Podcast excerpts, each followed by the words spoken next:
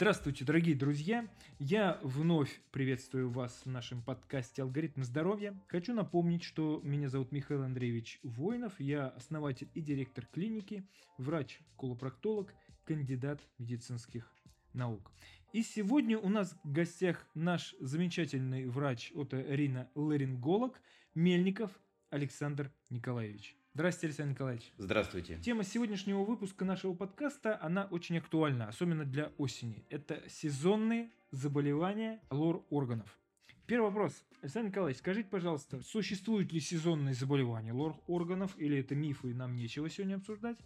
И если они существуют, то какие? С приближением осеннего периода, как никогда, наш иммунитет страдает. В связи с тем, что и укорачивается световой день, и наступает холодное время суток – и переохлаждение, и лор-органы как первичное звено впервые встречаются с вирусами и бактериями на своих слизистых оболочках.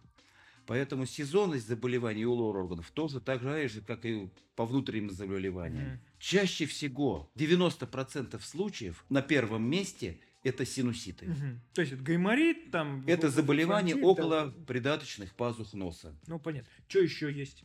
Какие на втором болезни? месте правило, считается, это заболевание миндалин, ангины. Угу. Чаще всего, потому что они также, слизистая оболочка зева, подвержены как, ну, ворота, как ворота инфекции. Да, да. Как да. ворота инфекции. То есть гайморит, ну, синуситы и ангины. Это две наиболее частых Часто. сезонных болезней лор-органов. С чем обращаются пациенты, да, к лор-врачу. Да, вот, вот осенью, когда По падает осени. иммунитет и все остальное. Если касаться уже детального рассмотрения, синуситы, что это такое? Это заболевание или заболевание слизистой оболочек около носовых пазух. Каждая пазуха сообщается с полостью носа своим соустьем.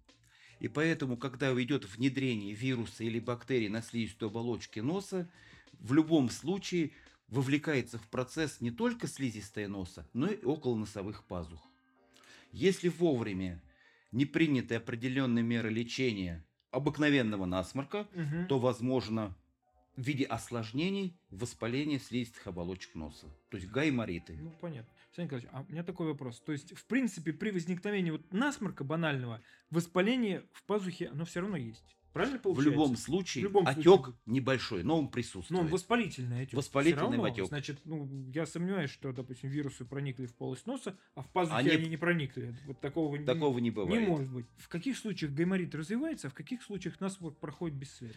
Тогда, когда нет явного блока устья, а, вот этого сообщения, да? Сообщения, да, между пазухой и полостью носа, то в данном случае нет оттока содержимого пазухи в нос. Угу. То есть из-за отека в полости носа происходит задержка слизи в, в гайморовых пазухах или в других пазухах. Угу. И потихонечку развивается синуситы. Ну, вот именно клинически значимый воспалительный процесс. Знаем. А если касаться ангин, если про синуситы мы с вами, ну, гайморит, ладно, будем называть их так, то гайморит, наверное, наиболее часто среди часто встречающийся. Да. А если касается ангин, а что воспаляется? Воспаляется именно лимфоидная ткань миндалин. Каких? Миндалин. Их же много. Чаще всего, да, чаще всего воспаляются небные миндалины, угу. как самые большие лимфоидные элементы глоточного У них кольца. и площадь, наверное, больше встречи с э, микроорганизмами. Совершенно правильно, да. да. А, что, а бывает, что воспаляются не небные, а какие-нибудь там какие там глоточные есть а, еще? На первом месте, естественно, небные миндалины, носоглоточная О. миндалина язычная миндалина, ага. но они встречаются крайне редко. В основном идет воспаление небных миндалин. А это воспаление, если мы говорим про сезонную ангину, оно чаще вирусное или инфекционное или какой-то другой природы? Все-таки больше чаще оно переходит сразу в бактериальную флору, угу. то есть бактери... инфекционно-бактериологического происхождения.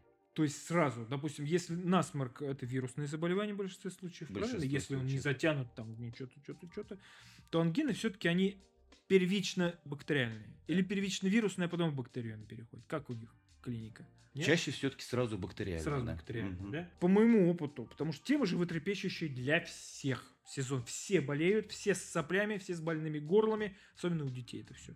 Когда надо идти к врачу? Вот что касается гайморита, ну, мы не гайморит возьмем, а насморк возьмем. Возьмем насморк когда надо при насморке идти к врачу и когда надо при боли в горле идти к врачу? При насморке. Если вы чувствуете уже чувство давления в проекции пазух носа, стойкую заложенность носа, А что значит стойкая? то есть та, которая уже практически больше пяти суток. Это с применением лекарств, не с применением... Даже с- большинство ж сразу капает все это. Родители чаще и у детей, и взрослые мы сразу начинаем при заложенности носа применение Ну, конечно, сосудосуживающих капель. И если в течение даже пяти суток вы не видите положительной динамики, Мгм. То надо к необходимо обращаться к лор-врачу. Так, давайте вернемся назад по поводу тогда, того, когда надо идти к врачу. То есть это чувство давления в пазухах, стойкая заложенность носа, Носа. что еще? Возможно снижение обоняния Мгм. и слизисто-гнойное выделение из носа. Не всегда, правда, да. Ну, всегда же в насморке. Сначала это прозрачно все, Одним из этапов развития острого даже ринита бывает, что слизисто-гнойно отделяемое из носа. А на первом месте все-таки идет это заложенность носа, Ага. чувство давления и распирания в переносице или в проекции пазух носа. Мгм. Вот это вот симптомы интоксикации. А, Возможны, повышение температуры, а может быть и без. а может быть и без. А по поводу цвета соплей. Это тоже важный вопрос. Сопли же сначала они прозрачные, потом могут быть или желтые, или зеленые. Совершенно Это правильно. говорит о бактериальной флоре.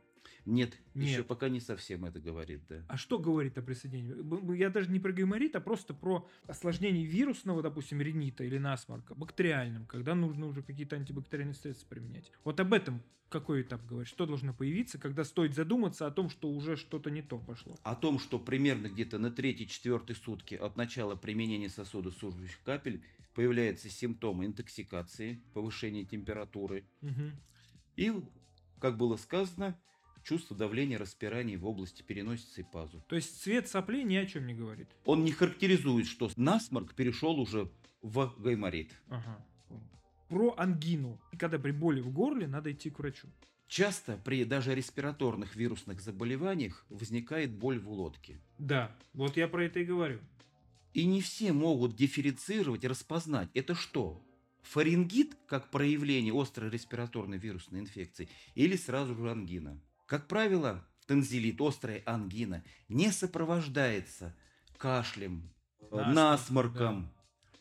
У нее, как правило, острое начало. Инкубационный период или период заражения примерно колеблется от 12 часов до 3 суток. Поэтому здесь возможно резко выраженная боль в глотке, повышение температуры, увеличение подчелюстных лимфоузлов. И в этом случае надо идти к врачу. Здесь нужно не мешкать, сразу идти к врачу. Мгм. Ну, про ангину заговорили, значит, давайте про ангину и продолжим.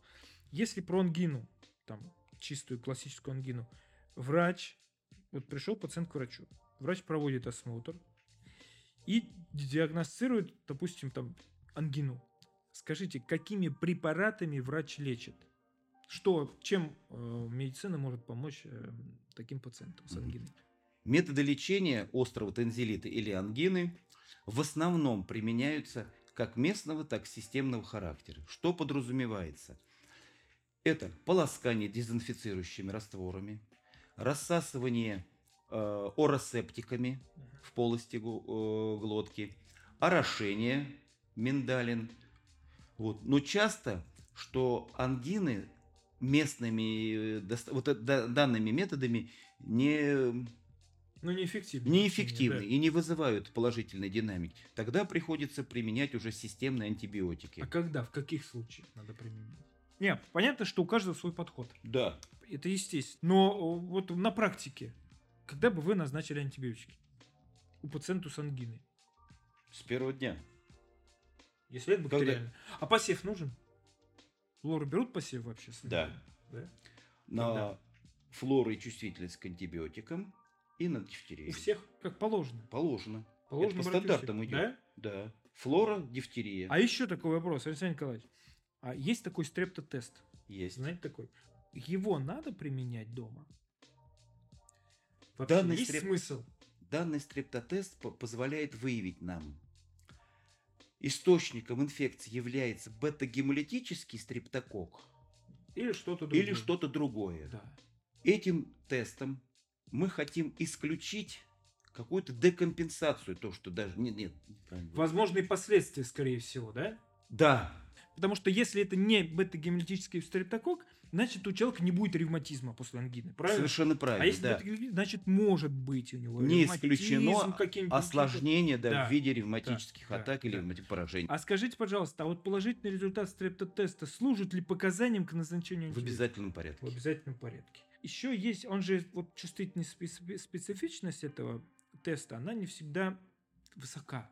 То есть может чисто теоретически у пациента ангина. Он сделал себе стрептотест, но недостаточно качественно и мазнул по щеке, допустим. У него может положительный стрептотест быть при этом? Или если есть стрептокок, стрептокок во рту вообще должен был быть или нет? Да. То есть может быть. Это условно патогенная флора, с которой мы постоянно живем. Понятно. То есть... М, Не бета-гемолитический. А, не бета-гемолитический.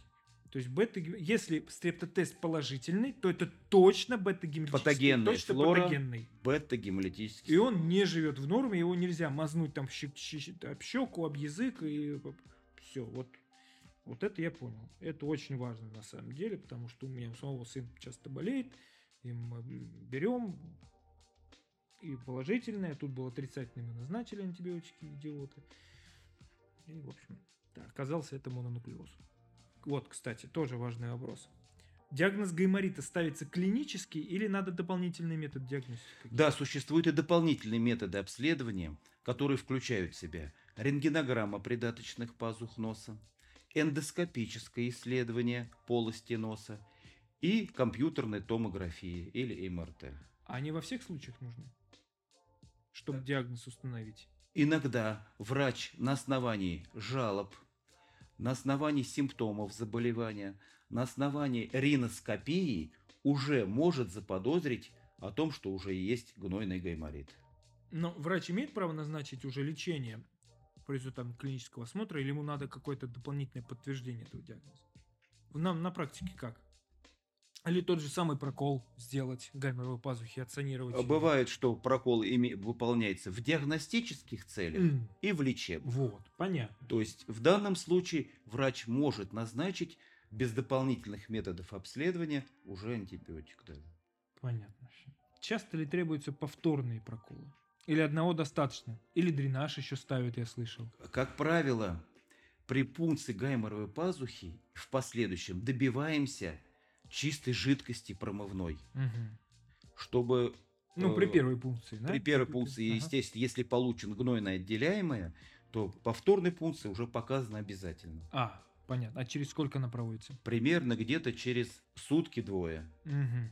Ну, то есть мы вот так этапно санируем, получается, там сутки, двое пр- прокалываем, чистим. Как только получаем уже Чистую- прозрачную чистую жидкость, уже больше не надо. Да. А метод дренирования? Есть мет- методика такая, как ямик системой такой, баллонами Ага, создается отрицательное разреженное давление и Так. отсасывается содержимое полости пазу через баллон. так. Через- То есть делается прокол. Тут- Нет, А как? прокол не делается. В полость носа, в носоглотку вводится баллон, Мгм. он раздувается. Так. В передний отдел носа э, вставляется тоже баллончик. И между ними получается. Шприцом Ага. откачивается воздух из полости носа. Так. И через другой вход качается, и уже из пазух уже он За счет отрицательного За счет отрицательного давления, прокола, без всякого всего. прокола. О, классная штука. Это при условии, что нет, э, что свободен соустье. Что соустье свободно. Да, при этом. Потому что мне это делали в свое время, мне проколы туда простую вот тоненькую трубку вставили. Я там санировал сам уже каждый день. А, во- вот про что. Да. Ну, То есть она была приклеена здесь да, да, да, да, да, да. И вы и Шприц промывали. брали и промывал, да. Не, ну этот метод, конечно, и он эффективен, кстати, вот этот ямик. Достаточно. Да? То есть без всяких... проп- Ну, это да. Серьезно. Особенно показано беременным, вот которым мы не можем... нежелательно сделать. Да, никаких да, меди- да, медикаментозных да. средств. А если касаться ангины? Вот мы все назначили адекватное лечение, через сколько она должна пройти? При адекватном лечении пациент примерно где-то на третьи-четвертые сутки должен отметить положительную динамику. Мгм. Нормализация температуры, снижение высоты боли в горле, нормализация самочувствия и состояния. И интоксикация должна быть значительно снижена. Ну, понятно. Это, ну, с- трое, четверо суток это абсолютно нормально, когда мы уже почувствуем, что все хорошо. Александр Николаевич, в заключение я хотел бы спросить у вас, как этого не допустить? Именно в такую слякотную погоду, когда риски высоки, что надо делать человеку, чтобы у него не возникло ни гайморита, ни ангин, ни насморка? Есть ли какие-то методы? Но они, как правило, общепринятые. Это укрепление иммунной системы организма, вовремя своевременное лечение наступивших острых состояний. Это предотвращение хронических процессов, вовремя санация. А, а вот, допустим, если тепло одеваться, нужно шарф на шею или не нужно шарф на шею? Одеваться, естественно, всегда нужно по погоде. Ну, понятно, лучше семь раз покрыться потом, чем один раз инеем. Правильно? Нет? Ну, то есть таких прям стоп, ну, есть понятно, что общепризнанные методы профилактики, не переохлаждаться, ноги в тепле, голова в холоде. Все понятно вообще. Спасибо вам большое, Александр Николаевич. Лично для меня было очень познавательно, на самом деле. Я много нового чего узнал. Сам со своей стороны постараюсь не допускать гайморитов у себя самого. У меня были несколько гвострин, но я научился, благо, с ними более-менее справляться и больше их не допускаю. И я понял, что самое главное – это открытое соустье. Да. Если соустье открыто, то все хорошо. Если оно закрыто, что ты бы не делал, все равно у тебя будет гайморит. Так что открывайте соусти, дорогие друзья. Лечите ангину. Не лечите горло при ОРВИ, потому что это бессмысленно абсолютно. И если надо, приходите к врачу. Мы всегда вам поможем. Спасибо. Спасибо, до свидания. До свидания.